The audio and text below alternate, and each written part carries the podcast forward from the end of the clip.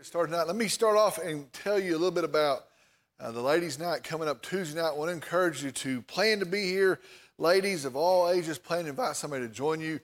Uh, we've got three events uh, coming up over the course of the summer. The first one is this coming Tuesday at 6 o'clock, from 6 o'clock to 8 o'clock. The first one is going to be a panel discussion of some ladies that we've picked to talk about uh, their Christian walk. What things benefited them, what were things that added to that what were, what were things that were uh, hard in that, and really just a sharing of their wisdom uh, with our church ladies. And so it's going to be a great night, going to be great food, uh, pork tenderloin, all the stuff that goes with that, going to be a great menu. Uh, that's at 6, 6 o'clock this coming Tuesday.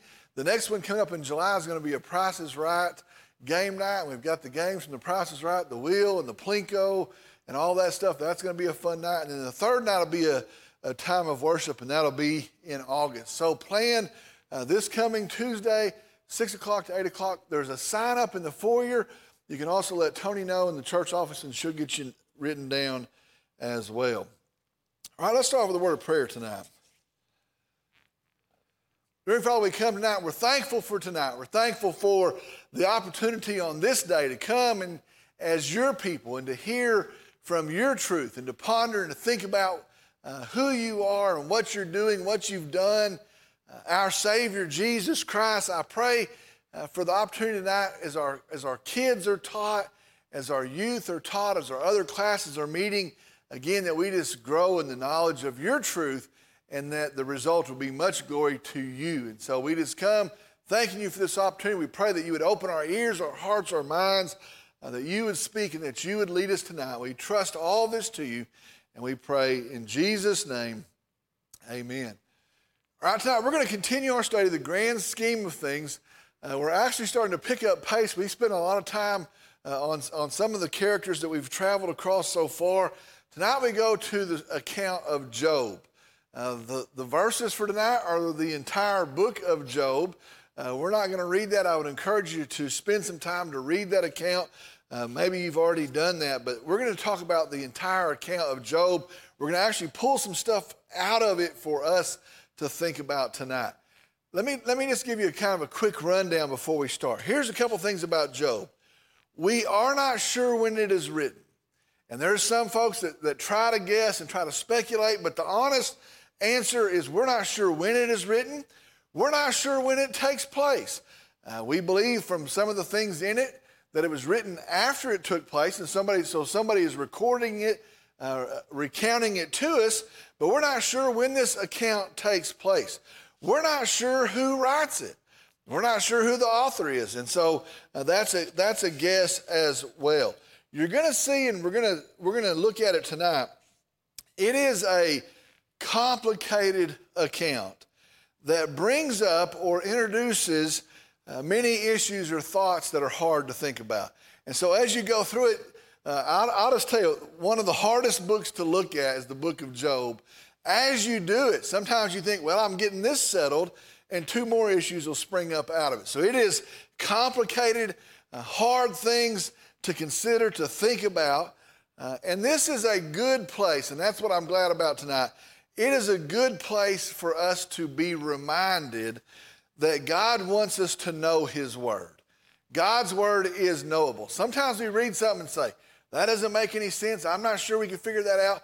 God's Word is knowable. God wants us to know His Word. And the truth is, there is a blessing and there is a benefit to seeking to know God's Word. So, when we go in this tonight and you think that's a hard issue, I'm not sure I grasp that fully, Understand, God wants us to know His Word, and He blesses us as we endeavor to know His Word. All right, 42 chapters. Again, I would encourage you to take some time and to read through those chapters. Now, as I was planning this, there are many ways that we could study uh, Job. There's many ways that we could move through the book of Job. We could go verse by verse, uh, and we could go chapter by chapter. But I thought for our study tonight, the amount of time that we have tonight, that it would be interesting to look at the characters of the account. And so that's what we're going to do. We're going to pull the characters of the account out and we're going to think about, talk about, look at each of those characters. And so tonight really is just a survey of the players or the participants in the account. Now, to catch us up to a speed, I'm going to give us a very quick flyby, a very quick rundown of what happens in the book of Job. Now, again, I, this is very fast, and we're going to pass over a lot of stuff, but this is going to kind of just set us up for our, our thinking of the, the participants, uh, the characters as we talk about them tonight. Uh, here, here's a quick rundown. First off, there's a man named Job. He is described as a good man. Uh, the Bible actually says he is blameless, upright, fearing God, and turning away from evil. Uh, we, we've talked about that no one is righteous, uh, no one is sin free, but a righteous life is a life that seeks to honor God, to consider God, to be obedient to God. Well, Job is described as a man that's upright. He fears, he respects, he considers God, and he turns away from evil. Now, in a strange account, a strange event, God points him out to Satan. Uh, Satan is in heaven, he is in the presence of God, and he appears before God, and, and God points him out. Um, have you seen my man Job? Basically, is what he says. Have you considered my man Job? And, and, and Satan says, Well, of course he honors you. Of course he is trying to walk in obedience. He's so blessed. Look at all the stuff. Look at all of his wealth. Look at all the good things. Of course he tries to honor you, to follow you. He's so blessed, he wouldn't, he'd be crazy to do otherwise. And so Satan says, it's because his life is so great. Here's what he says I wonder what he would do if his life were not so great. And so God allows him, Satan, to test Job. God allows it to test Job. Now, when you read the account, it, it's kind of interesting. Uh, it says his herds die, his servants die, his crops fail, his kids are at a dinner, the roof falls in, and they die. And I think sometimes we think, well, that's spread out over a long period of time. I've always heard the statement, the patience of Job. Man, you've got the patience of Job. It's actually one after another. One bad thing happens, the reports come in in one day. And so the servant comes in and says, the, the goats are all dead, and, the, and someone's come and taken them, and then your crops have all failed, and then that guy, that messenger leaves, and then someone comes in and says, this terrible thing has happened to your kids. One bad report after another bad report after another bad report. Now, the Bible says on that day, hearing all of that, that Job's response is he worships God. He says, Naked I came into the world, naked I'm going to go out of the world. I didn't have anything when I came in, I'm not going to have anything when I leave. He says, The Lord gives and the Lord takes away, here's what he actually says Blessed is the name of the Lord. I came in naked, I'll go out naked. The Lord gives and the Lord takes away. Blessed is the name of the Lord. The Bible says he does not sin, he does not blame God, he doesn't curse God. He doesn't say, What an evil God has allowed these things to happen to me, but he actually worships God. That's his response. He's going to worship God. Satan and God meet up again and they talk again. And, and Satan said, well, He has all these good things. Of course, he follows you. But now he's removed those things and he still follows. Well, Satan says, Yeah, but he still has his health. And I don't, I don't know if you've ever noticed this when, when someone's health is gone, uh, it's another level than just material things. And he says, His flesh, his bones, have not failed, they are not impacted. And Satan says, you know what, if he loses his health, then he will curse God. And so, you know what, You've, we've taken these things away and he's worshiped God, but he has his health. And so, you know what, if his, if his flesh fails him, if his bone fails him, then he will curse God. So, God allows Satan to test Job. Uh, the account is really terrible. He is covered in sores. He is thin, so thin that his friends can't recognize him. He is scraping his sores. Really, the best word is he's in complete misery, absolute misery. no relief, covered in sores, pain. He is total, total misery. His response is this in, in uh, chapter 2, verse 10. He says, Should we not accept adversity if we also accept good? And so, you know what? He stays the course. He worships God. You know what? When I had good things, I worship God. How, how am I going to not worship Him in the hard times as well? That's a pretty fast rundown of what happens in, in the account of Job. Now, at that point in the book, in the account, the rest of the book, really, if you read it, is a rolling, moving examination and discourse of the events. Uh, the friends come, they try to figure out how to explain this. Job tries to figure out what's happening here. His wife tries to give her version as well. And so, really, the rest of the account is just an attempt to try to make sense of this, to try to reconcile this. In that, there are hard, hard issues. There are hard issues for us tonight. There's hard issues for us to wrap our head around tonight. There's hard issues for us to try to come up with an answer for tonight. Let me give you some of the questions, some of the issues that they talk about and that we see in this account. Here's, here's a couple questions Does God allow suffering? Does God allow suffering? That's one of the questions we think about. Here's, a, here's an even greater one Does God cause suffering? Is that who he is? Is that what he would do? Does he, is he the cause of suffering? What does God do in our suffering? What does he do? Is he, is he pull back? Does he let us suffer? Does he come as the, as the remedy, as the deliverer for that? What does God do in our suffering? Here's one Is sin the reason we suffer? There's a whole thought, uh, really a whole theology that says sin must be the reason and sin is the cause. And so if you're suffering, it must be because of your sin or maybe somebody else's sin. Is sin why we suffer? Out of that, still in the same process, what is worship? What is worship? Is it what we do on Sunday? Is it when we sing?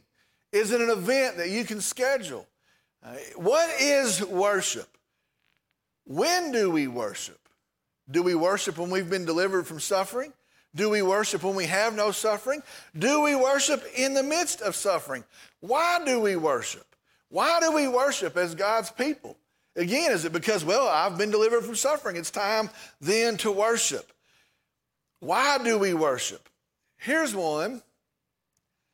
What about things we can't understand? That's hard. This makes no sense. And you know what? I've prayed about it and I've thought about it and I've looked into it and it doesn't make any sense. What about things that make no sense? What about things we do not like? And I think sometimes we get trained, well, you, you follow Christ, you have to like everything. What if you say, I don't like this? I didn't like that sickness. I don't like this death. I don't like this funeral. I don't like these events. I wouldn't have done it this way. This wouldn't be my plan. What about things we do not like? A big, huge question out of this who really is God? Who is God? Do we understand Him? Can we understand Him? Do we understand Him better after looking at this event, after working through these events? Huge questions, questions that, that people spend a lifetime trying to come up with answers for, questions that, that churches, denominations come up with different answers for. Huge, big questions come out of this account. All right, so these people really are spinning around trying to find answers to come up with an answer to those questions.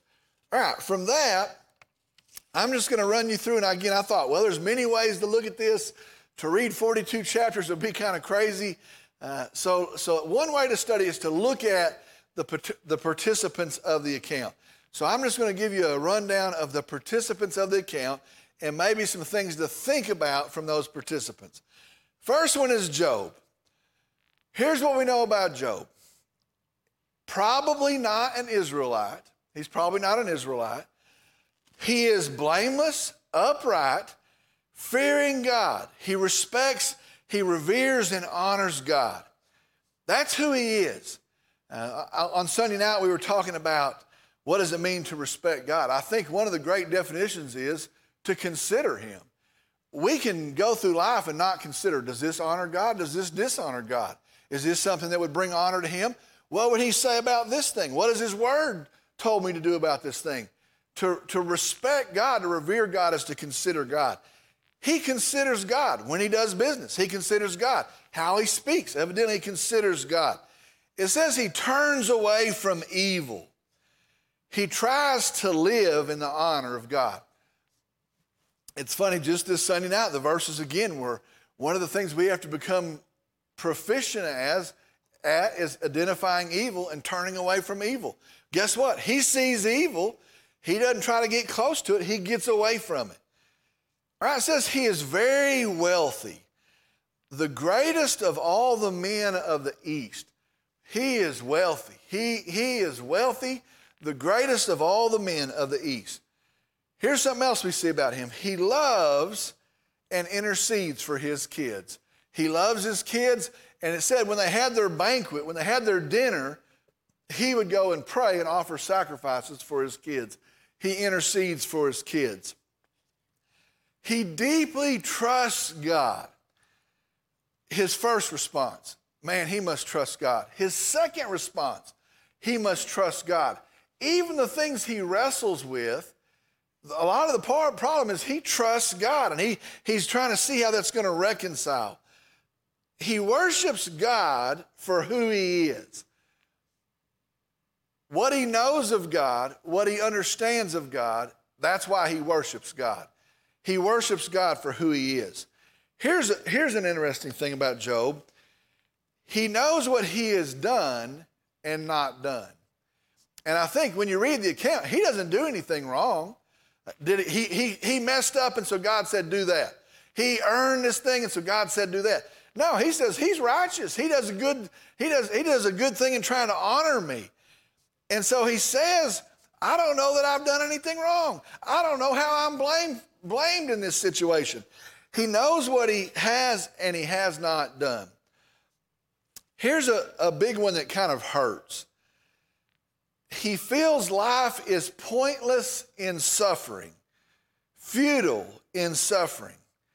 He feels like life has no value in suffering. And as you read through the account and as you listen to what he says, he, he, he gets to the place that he actually lets, lets it out what he believes. If life hurts this bad, there must not be any value in it.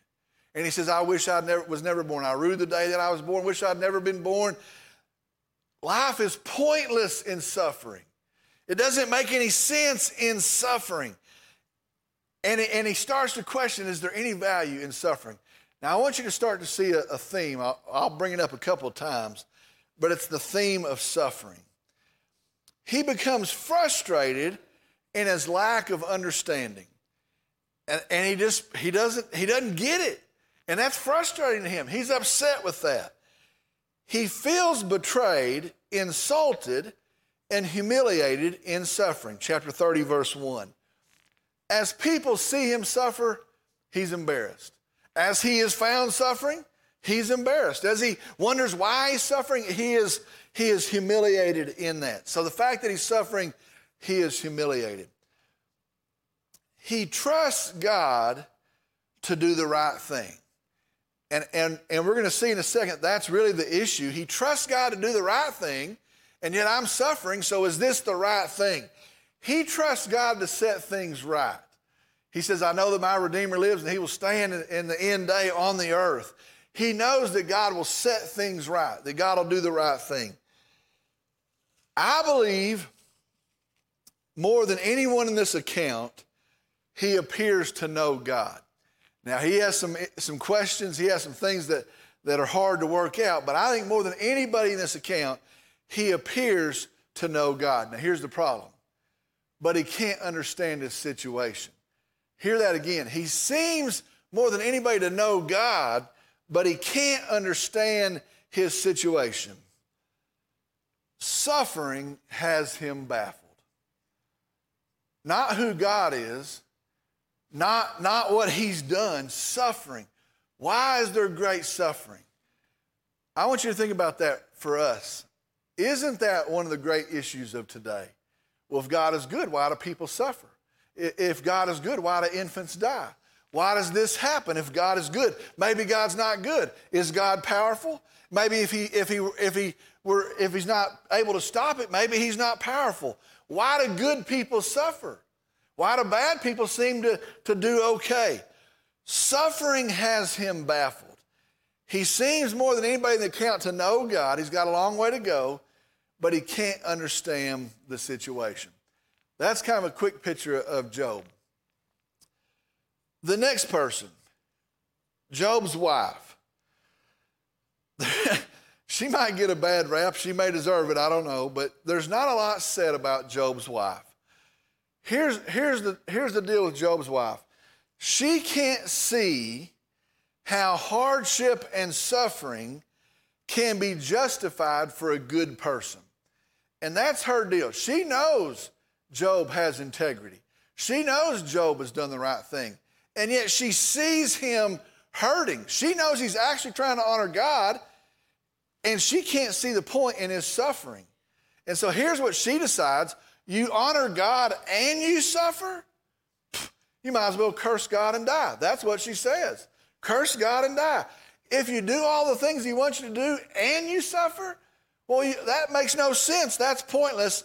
You might as well curse God and die. Now, let me just say this that's not a good response. But if we go slow and look at it, doesn't it actually make sense? And so you honor God, and so you try to listen to God, and you try to obey God, and this is what you get. It's not a good response, but it starts to kind of make sense. Let me sum her up. She can't understand the situation. She's watched him, and he is God honoring. She's watched him and he's done the right thing. She's watched him work and he's built all this stuff. And she's watching him thin, so thin you can't recognize him out there scraping his sores. She cannot understand the situation. Sum her up like this she doesn't get it. She can't understand the situation. All right, here's a, here's a set of folks that are, I think are misunderstood and sometimes misinterpreted and sometimes um, attacked harshly, and that are, that's Job's friends. He has these friends, and, and sometimes people read the account and say, Oh, I hope you don't have friends like Job. You don't need friends like Job. Um, let me tell you something. They're actually good friends. And let me, let me tell you why. You'd be doing well to have friends like Job. First thing they do, let me walk you through this. They come to Job. I don't know, maybe you would agree. Have you noticed a lot of times when you get in big trouble, some folks just disappear? They don't come around. And I don't know if they don't know what to say. I don't know if they're embarrassed. I don't know if they're, they're, it's just awkward, but they just disappear. Guess what his friends do? He doesn't go send for them, they come to Job. That's a big deal. Those are good friends. They sought, the Bible says this, to comfort and sympathize with Job. They actually come, and their goal of their coming is to comfort him, to sympathize with him. He is sorrowful, he is hurt, and their goal is to comfort and sympathize with Job. Those are good friends. You do well to have friends like that. Here's, here's a weird thing it says they sat with Job. It says for seven days they said not a word. You ever been somewhere and it's a tough situation? And you go somewhere and somebody's just passed away, or somebody's getting ready to pass away, or some terrible things happen, and there's no words to say. And you get there and you think, I'd like to say something profound, but it's, everybody's distraught and there's just nothing to say. Well, you know what they did? They sat down and they stayed there seven days and they didn't try to say something and they didn't try to say meaningless things and they didn't try to dream up something that might make him feel better. They cared enough to go and just sit down and just be with them. You know what? Those are good, good friends. They come, they seek to comfort him, they stay with him, they care about him. Now, here's something that happens, and, it, and I think it's just a natural thing. As that plays out, as they begin to process that, what has happened here? What's going on here? They know what Job is like. What in the world's happened here? They start to think they have to defend God. And they start to think maybe they even have to speak for God. I'll show you that. I'll explain that. But as they're sitting there, they start to go, we better defend God. We better speak for God. Let me make a point right here, and the point holds true. If God is who we say He is, He doesn't need defending. And so sometimes we think, I got to defend Him, or I got to explain Him, I got to make sure everybody understands He really is good. If God is infinitely good, if He's infinitely loving, if He's gracious, kind, powerful, infinite in wisdom, if He's all the things that we say He is, He doesn't need our defending. It's just pointless to say, I'm here to defend God they start to feel, seeing the bad situation, we better defend God. We better speak for God. The first guy says this. Let me go through their arguments. God is just. He does the right thing. He is upright. He does the righteous thing. And because of that, innocent people do not suffer. So listen, innocent people do not suffer because God does the right thing. And so here's the thing if someone is suffering, they must not be innocent. And so this guy's just sitting there, been sitting there a week. He's trying to figure the whole thing out. And he just says this God does the right thing, and innocent people don't suffer. And so if you're suffering, you must not be innocent. Here's the thing He understands God, but he doesn't understand the situation. Start to see that starting to be everybody's problem. God is just. God is upright. God always does the righteous thing. He's right about that, but he doesn't understand the situation. Can't make sense of it. Here's a question Can you suffer? You. Can you suffer and God be righteous? Does that add up? Will that reconcile? If you're suffering, does that mean God's not righteous? Can you be suffering and God always still do the right thing? This guy got the idea it must be you. It must be you. Do you know that's still here today? And I'll, I'll, see people and someone will be in great suffering and they'll say, well, they must have done something. There must be something we don't know about. Maybe there's some secret sin. It must be them. That's the first friend. Second friend, he shows up. He starts to speak up. And here's what he says God rewards those, God blesses those who do good. He is just, he does the righteous thing. And so, because he rewards those who do good, innocent people do not suffer. So, guess what? You must not be innocent. You must not be a good person. God rewards those who do good. You're not being rewarded. The problem must be with you. Guess what? Same issue. He understands good. God does reward those who do good. God does bless those who honor him. He is always righteous. He does understand God, but again, he doesn't understand the situation. Notice the theme is now starting to catch up, and it's starting to grow, and it's starting to get bigger, and it's starting to pick up speed. This does not make sense. And that's, you sit there and you start to try to go, Okay, I'm going to diagram it. I'm going to figure this out. I'm going to, I'm going to write it out. This does not make sense. It doesn't make sense. They're trying to reconcile it. All right, here's the next friend God is the ruler of all things. God is sovereign, which means that He's the ruler. He is wise. He is perfect in understanding. He is far above us. And so you should not question Him. And so he tells basically Job, don't question God. He's, he's sovereign, he rules, he's just, he's perfect, he's perfect in wisdom. And so do not question God. Job, don't question God. Don't even, don't even have a, don't even try to speak a word. Notice again, to an extent, he understands God. Is he sovereign? Yes. Is he the ruler? Yes. Is he perfect in wisdom? Yes.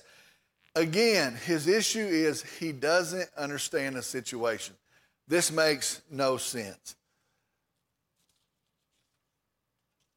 Notice this. What is the problem that has them all baffled? It's suffering. And I, don't, I, I, I look at that and I go, I think that's still the issue. There are theologies that are built trying to explain that away. There's people that come along and try to, to give God an, an easy out and, and, say it must be you, it must be your faith. Um, it's the problem of suffering. And that here we go. Here it is. It's the problem of suffering. Hard to explain. Is God good if He allows suffering? Is He good if He could stop it and still allows it? Is He powerful? Can He stop it? The problem of suffering. Why does bad things happen to good people? All right. Those are the friends. That's the wife. That's Job. Here we come and we catch a, a quick picture of Satan. Now, this is not a full revelation of Satan. It's not a full explanation of Satan. But we do see some things about Satan that we should pull out of here. Here's what we see about Satan in the book of Job. First thing we see is this He is real. He is real. Not fake, not superstition. He, he is real. Satan is real. That's what we see. Second thing we see is this He is not equal to God. Now that's, that's worth talking about. We have an idea that there's God and there's Satan. And there, there's God fighting against Satan. And if you look at the tuna can, there's God on this shoulder and there's Satan on this shoulder. And they're equals and they're fighting, and we got to see who's going to win this thing. Be sure and understand Satan is not equal to God. Satan is a created being. He is not God. He's not the opposite of God. He is not equal to God. Be sure and understand that. So he is real, yes. He's not equal to God. He answers to God. God rules over him. Notice in the account, notice in the New Testament, he has to ask God for permission. God, guess what? God rules over him. He answers to God. All right, here's, here's something interesting. And God does give him leeway. Can I do this? He allows him to do it in this present age. This present evil age is what the Bible says in the book of Galatians. He's the prince of this world. God does give him leeway, and God uses his actions. So he, he is evil. He seeks the destruction of mankind to steal, kill, and destroy. Guess what? God gives him leeway right now, and he uses his actions. Here's something else we see, and it's, it's, it's something as you read Job's response, and you see what Satan does in response to that. Satan cannot stand devotion to God. And so when he sees Job and Job is, is, is following God and he's, and he's blessing the name of God, he can't stand it. And he says, Yeah, of course you would if you had all that money. Of course you would if you had those good things. He can't stand it. Well, yeah, you would if you still had your health. He cannot stand devotion to God. Let me tell you this today, guess what Satan can't stand? Devotion to God. And I'll just tell you, I, I truly believe this. There are people that, you know what, he doesn't mess with. Seems like he just lets them skate. You know why? They're not a threat, they're not a problem. But when you say, you know what, I'm going to walk in obedience to God and I'm going to carry the name of Christ and I'm going to live in a different way, guess what starts to happen? Trouble, problems, attacks, crazy stuff. Satan is real and he cannot stand devotion to God. Here's something else about Satan he wants people to fail. He, he's not satisfied with neutrality. He wants, he wants to destroy you. He wants to tear you to pieces. He wants to mess up your home. He wants to mess up your reputation. He wants to mess with your brain. He wants you to fail. Satan is set against you, he's opposed to you, and he, he can't stand devotion to God. He wants to see people fail. And then ultimately, all of that, what's he doing? What's he want for people? Ultimately, all of that comes to this he seeks the dishonor of God. Sum it all up as that. He seeks the dishonor of God. Well, this guy's devoted to you. Well, you know what? I'll make a mess of him, but it's going to reflect on the fact that you're less than powerful, you're less than wise, you're less than gracious or kind. And you know what? If I can't do anything about the fact that you are those things, I'll mess up your reputation. I'll mess up the truth that says you are those things. So, guess what he does then? He attacks the Word of God. You know what? He's not truly this. Has he truly said? If he can't mess up the truth of God, he's going to mess up what we hold and believe as the truth of God. He seeks the dishonor of God. All right, that's Satan. Moving on. Next is God Himself. God Himself. Not the full revelation of God, we know that. That's all the way from Genesis to Revelation. Not a complete understanding of God just from this, but it is, it is a, a pretty good indication of who God is. Here's a couple things we see about God in the book of Job He is over all things, He is sovereign, He is over all things, creator of all things, sustainer of all things, the ruler of all things. Nothing has escaped His rule. He is over all things. He truly does possess all power, all knowledge, all wisdom. We could, we could add to that list. He does possess those, and then listen, and he truly is good. He truly is good. And I think this is where the start of the conflict begins. He's all powerful, perfect in wisdom, perfect in might, and he truly is good. And so we start to have a problem going, isn't that a conflict? We see things that aren't good in our, in our world that we, we can't understand. The fact that they're happening, maybe he's not all powerful. Maybe he's not really good. And that's where the conflict starts to come in. He truly is all of those things equally at all times. He allows testing of good people. Old Testament, New Testament says the same. He allows testing. Now, that testing, the result of that is to build faith and steadfastness, character, uh, Christ likeness for us. He does allow the testing of good people. Here's something else God uses suffering. I think that is a indication of how powerful he is. You see, when bad things happen, he's not lost. He's not defeated. He doesn't crumble the way we would. He's able to take terrible, bad things and use them for good. He's able to take suffering and use them for good. The greatest, I'll just say it, the greatest, I think the greatest times of growth in my life that I got closer to God, till I had a better picture of who God is, and that I grew my trust of God, came in great times of suffering. And I'll say, man, I don't want to ever go through that again.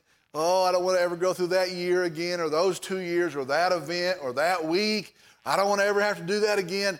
But in those events, those are the times I said, you know what? He is faithful, and He doesn't leave us, and He doesn't forsake us, and He is good, and He is kind, and He is gracious, and He is mighty, and He is sovereign and in control. And so, you know what? In all these different ways, God uses suffering. Here's something else we see, and, and it's all the way through Scripture. He is the same. The, the reason they could grow in their knowledge of Him is because He doesn't change.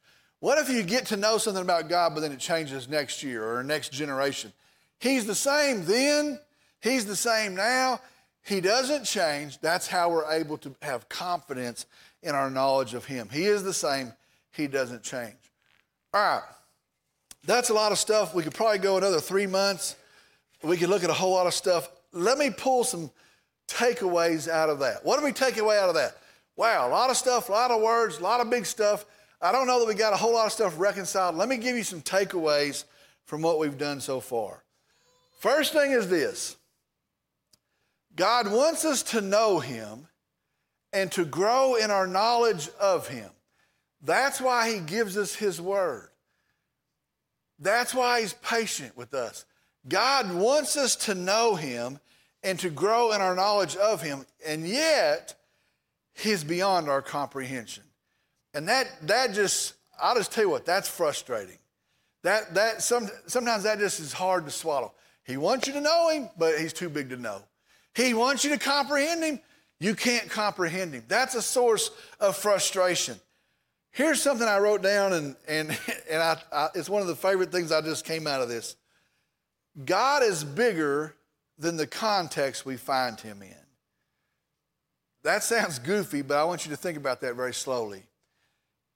God is bigger than the context we find him in, which means this if you find him in your suffering, he's bigger than your suffering. If you find him in good days, he's bigger than your good days. He's so much more than that. If you find him in this stage of life, he's bigger than that. God is bigger than the context we find him. Sometimes we go, I got God figured out, got him understood. I've got these 41 verses. I've been in church for three straight years. You know what? He's bigger than where you find him. And if you find him in suffering, he's bigger than that. If you find him in good days, he's bigger than that. If you find him and you see him as the creator of all things, he's bigger than that. God is bigger than the context we find him in. That is mind blowing. I, I, say, I say this sometimes. I think, I think it was in 2017. I was, I was preaching a sermon, and and the point of the sermon says, I think one of the reasons we've lost our commitment to following Christ is because we've lost our astonishment of God. And I start to think, I think that's truly the problem. Because when you see who God is and when you see what He's done, what He's doing, if you see His nature and His character, you're going to want to read about Him. You're going to want to hear about Him. You're going to want to serve Him. You're going to want to walk with Him. God is mind blowingly bigger than any context that we find Him in. All right? That's huge. That's just the first point. Second point is this suffering is not meaningless. And I think we live in a day where the world says, Suffering needs to be avoided. Suffering, you need to get out of it quickly. Suffering means you've lost. Suffering has no value. Suffering's tough. That's why it's suffering. But it is not meaningless. God works in suffering. God shows us his grace in suffering. There is value in suffering. Here's something that, that I wrote these notes up, and then after I'd written it a couple times, I came back and added this line.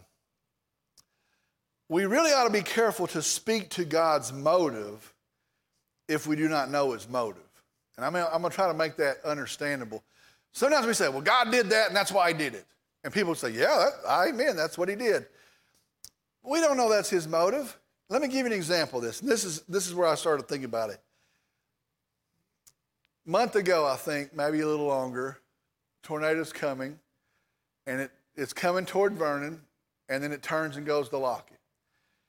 And listen, and I'm, these are just well meaning people, and they say, God is gracious and he spared Vernon and turned the tornado. What if you live in Lockett? Well, Dad gum, he must be mad at me. He must not be gracious to me. And then, and then the people in Lockett, you know, you go the other side. If, if you're in Lockett and he doesn't turn it and it takes all of Vernon out, do you sit in Lockett and say, He loves Lockett and we're living a righteous life and praise the Lord for that? I don't know why it turned. Nobody knows why it turned. It may have turned in judgment, it may have turned in grace and kindness. He may have been judging Lockett, he may have been sparing Vernon. It may be the exact opposite of that. But we have to be careful to not be like Job's friends and show up and go, well, you know what? This is what God was doing, and this is why. Half the people are going to say, well, I feel like I just got lumped in with the, the crowd that got destroyed. Do not speak to motive if God hasn't told you what the motive is and through his word. All right, here's the next point God is worthy of worship and able to be trusted in all situations.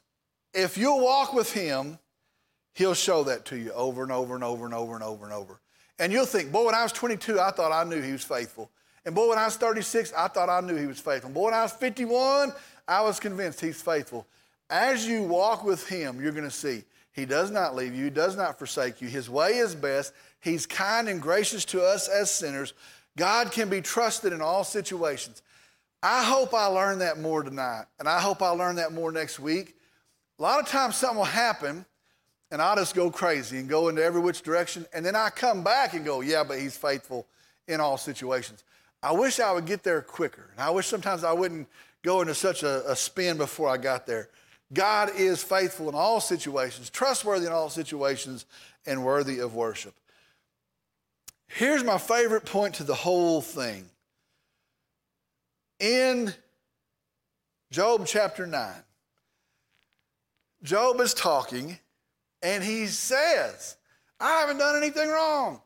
I haven't done anything wrong. He knows, he knows what he's done. But he also is remembering who God is. He's just, he's perfect. And so he's sitting there going, I haven't done anything wrong, but I know who God is. And in chapter 9, he says, and even then I can't I can't approach him. I'm not good enough to talk to him. I have no I have no weight with him. And he says, Who will be our umpire? And that's that's the word that it uses in the New American Standard. We got to have an umpire. I'm, I haven't done anything wrong, and I still can't even, I'm not worthy to approach him and ask these questions. We have to have an umpire. Well, guess what? In Hebrews it says we have a mediator, we have a go between, we have an umpire. And where Job says, you know what, I can't even approach God, you know what, we can't either, but we see Jesus already. Here's what I think is interesting I believe, and I think a lot of other folks believe, this is probably the first recorded book of Scripture. Uh, I believe it's, it's, the, it's the oldest one put to pen and written down. Uh, the Bible's not chronological, and I truly believe that. And so here's what I think. In the first recorded words of Scripture, we already see Jesus. Who will go for us? Who will, who will be our mediator? Who will stand for us as ruined sinners? And the answer is Jesus. Listen to this Job chapter 19, verse 25. As for me, I know that my Redeemer lives. First, I think first verse is ever pinned down, written down for us to hold. As for me, I know that my Redeemer lives, and at the last he will take his stand on the earth. Even after my skin is destroyed, yet from my flesh I shall see God. Our mediator, our umpire is Jesus. From the very start, it points to Jesus. I'm glad you're here tonight. Big stuff, heavy stuff. Go back and read the account and, and ask God to speak to you as you, as you read His Word. I'm going to ask if you'll stand, please.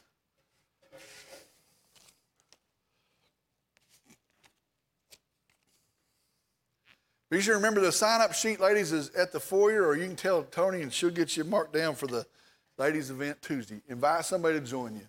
Dear Father, we come. We're thankful for you. We're thankful that we can know you. We're thankful that you want us to know you. I'm thankful that your word, if we spend time in it, is a blessing to us. And I pray for the things we don't understand that you would, you would enlighten us, that you would lead us in your spirit that lives in us. I pray the things we do not like, the things we do not understand, that we would come to a solid conclusion. You are faithful. You are trustworthy. You are kind and gracious to us. Our hope is well placed in our Redeemer, Jesus. And I thank you for that. I pray for folks in this room tonight dealing with all sorts of stuff. Maybe it's in their finances, maybe it's in their relationships, maybe it's in their homes. But I pray, Lord, as they leave here tonight, that they would understand we have a Savior. We have a God that sees and knows, and a God that saves, and that we are safe in Jesus Christ. Lord, we thank you for that. We praise you for that. And I pray in Jesus' name, amen. Glad you're here. You're dismissed.